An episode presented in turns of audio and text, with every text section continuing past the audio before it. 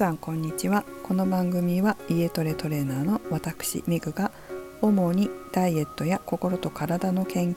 康に関することを本音でお話しする番組です。82回目の今日は冬眠ダイエットをお送りします。冬眠ダイエットですよ。皆さんまあ、ちょっとこの冬眠ダイエットっていう話をする前になんでねこのテーマにしたかというとえっ、とニュースピックスって言って、まあ、アプリがあるんですけど、まあ、サブスクになっててお金をこう払ってね、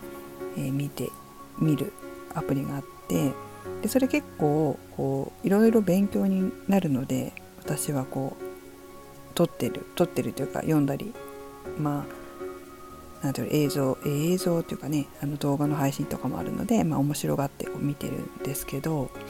その中の記事に、まあ、冬眠に関する研究っていうのがこう最近進んでるっていうのを今日見つけて読んでいったんですね。で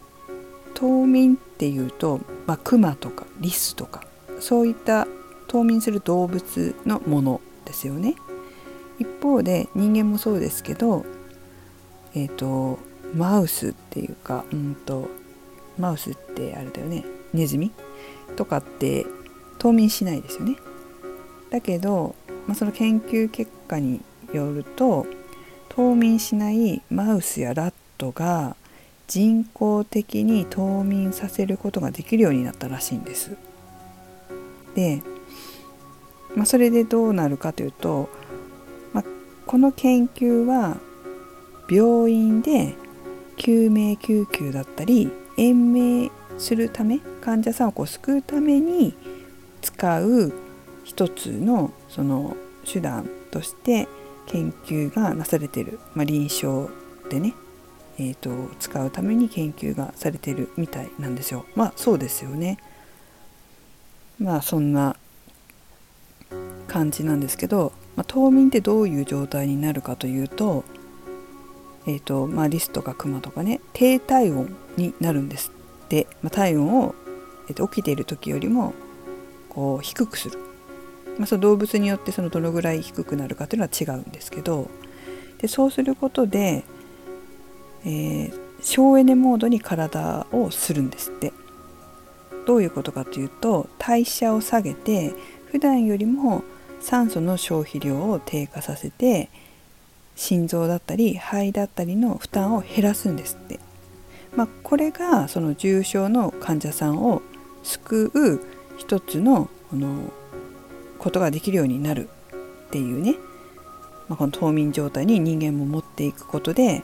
まあ、その酸素の消費量を減らして、まあ、心臓とか肺とかの負担が減るから、ま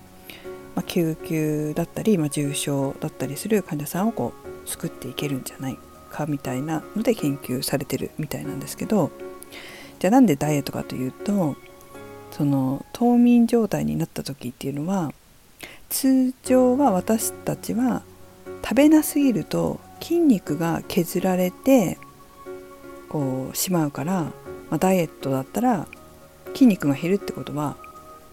こう代謝が下がってしまうために私たちはかえって太りやすくなりますよね。だけどこの冬眠状態になると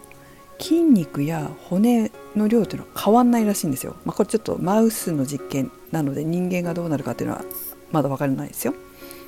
だけどその、まあ、動物のあれだとその筋肉量も骨の量も変わんないんですって。でどうやってエネルギーを消費させるかというとなんとその時は脂肪が優先的に使われるらしいんですよ。でこれは普通の状態ではないので冬眠に冬眠のような状態にさせる必要はあるらしいんですが、まあ、こういうこともできるようになるだろうというふうに書かれていました。ということで、えー、そんな風になるんだと思って、まあ、ちょっと話してみようかなと思って、えー、今日話したんですけどただですねこれはあくまでも医療レベルでしかできないことなのでそこまでの高度な肥満じゃない限りは難しいと思います。そんな簡単にできることじゃないですからね。だからあの私たちにはあんまりこう縁はないかもしれませんけど、まあ、そんなことがあったということあるあったというかこれからあるのかもしれないっていうことでした。またですねちょっとでもその記事でねもう一つ面白いことが書いてあったんですけど、この冬眠状態を使うことで宇宙旅行人間の宇宙旅行がこうもう少しやりやすくなるんじゃないかみたいなことを言われてるんですって。それは、えーと、火星ぐらいまでだったらどうもこの冬眠するといけそうだと。どうしてかというと消費エネルギーが減る減って、まあ、最小限になることで酸素とか宇宙に持っていく酸素とか栄養が半分で済むようになると。そうするとその宇宙旅行もこう可能になってくるみたいなことが書かれてました。星と星をこう行き交うようなね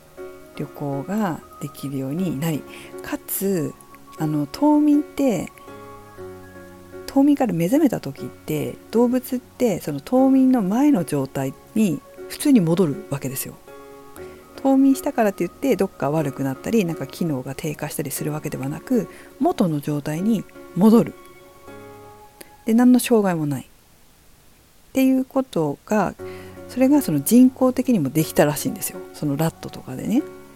人工的にこう冬眠の状態にさせただけど冬眠から目覚めても何の障害もなくそれまでと変わらなかったらしいんです。っていうことはもしそれが人間にできたとしたらその宇宙旅行に冬眠状態で行ったとして戻ってきてもまた普通の状態で生活ができるっていう感じなのかなと思いました。ただね冬眠状態で宇宙旅行に行って楽しいかどうかちょっと分かんないなと思いながらもどういう風になるのか分かりませんが、まあ、そんなことができるようになるというふうに書いておりました。まあ、詳しいことは、まあ、もし購読されている方がいたら是非その記事を読まれるといいかなと思いますが、まあ、その脳の中の神経だったりとかをこうちょちょっとやるらしいやるっぽいんですよね。まあ、詳しくはそれ読んでみれば分かりますけどまあそんな感じでそれができるようになったら人間は本当に変わるだろうな。人間の生活も変わるだろうななんていうふうには思いました。うちにルンバが来たんですよ。ルンバってあのお掃除のねちょっと話変わりましたけどお掃除ロボットが来て私はあのお掃除をそのルンバ名前はかよちゃんって言うんですけど かよちゃんにお掃除をお願いしてその間に私はこう洗い物をしたり洗濯をしたり他の用事を片付けられるようになったんですけどこうなんですかねロボットなんだけど一緒に家事をしてる感じがしてなんかね協力して家事してる感じでお掃除ロボットと楽しいんですよ。まこれだけでも子供の頃想像できたかなって思うとなんかドラえもんの世界だったような感じがしたんですね。あとロボットと共存して生活していくでもなんかそれが私にとってはこうなんか楽しいことだったんですよ。なんだろうね。まあ喋れるわけじゃないですけどかよちゃんはね。かよちゃんって名前ついてますけど。だけどなんかこういうこう新しい世界って実はこう想像してる以上に楽しいのかもしれないなって思ったのでまたこんないろんなこう人間の英知の結集が新しい世界を作ってまあ素晴らしい社会になるのかななんて思った記事でした。いろいろとこう倫理的な部分だったりとか、まあ、いろいろあるまあね医療で使うんだったらあれだけれども私たち一般の人が使うには使うっていうかねそれをこう何て言うのかな活用するにはちょっと難しいかもしれないけれども、まあ、ここまでいかなくとも何かねこう私たちの生活にも新しい風が吹く世の中にこのコロナの時期を過ぎるとなるのかもしれませんね。なので皆さん元気にね感染予防をしっかりして元気に、えー、コロコロナを乗り越えていきましょうちょっと話は飛びましたけども最後までお聴きいただきありがとうございました。メグでした。